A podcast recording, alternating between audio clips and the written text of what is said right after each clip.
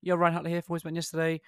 One of the things I remember very clearly from my time in policing and in um, employed work and in management is that there was so often a um, an approach that looked at the management of individuals, uh, particularly when I used to work in a um, control room. So I used to work in the 999 uh, emergency control room, and so often managers and leaders um, would think that they were effective by being tough people managers. They felt that in some way, to be good at their job, they had to be tough with people.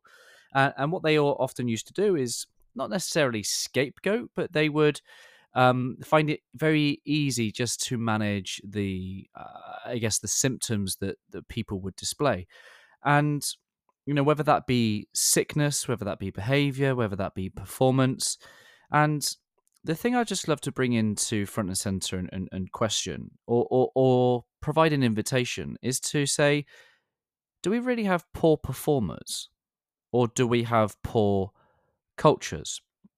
You know, from my my episode that I shared at the start of the week about our health and our well being, uh, rather than look at ourselves first and foremost, we must first look at the environment with which we keep. And I think the same is true with um, the cultures that we have at, at work. Because, you know, do we have a sickness problem? Do we have a, a retention problem? Or do we have an environment problem? I think we need to stop indivi- individualizing um, these matters. I think what we have to do as leaders is give people the benefit of the doubt and then first look to the systems and the environment with which our people are placed in.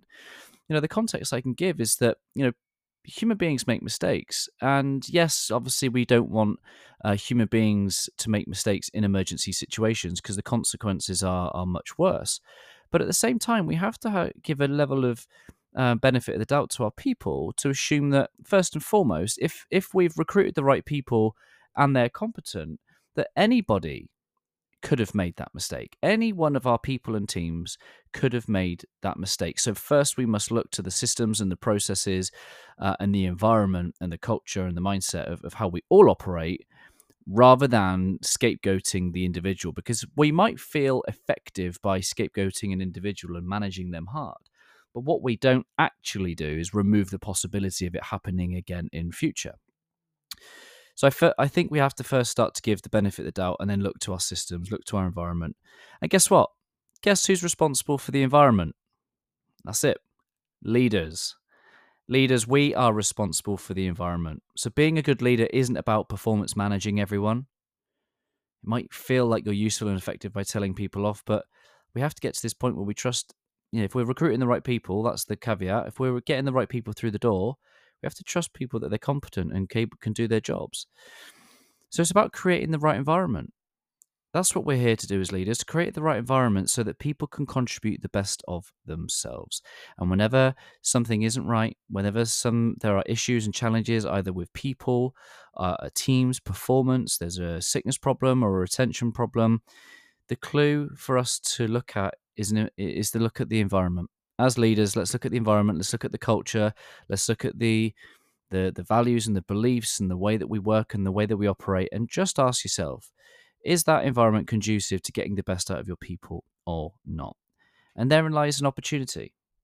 Therein lies an opportunity to improve the environment for your people so that they can come to work, ignore all the politics, feel safe while they're there, and hopefully contribute the best of themselves. Hope this helps. Share your experiences with me. Continue to keep this two way conversation. Email connect. Uh, don't forget that email podcast at abty.co.uk. I'd love to hear your thoughts and your, your stories on this matter.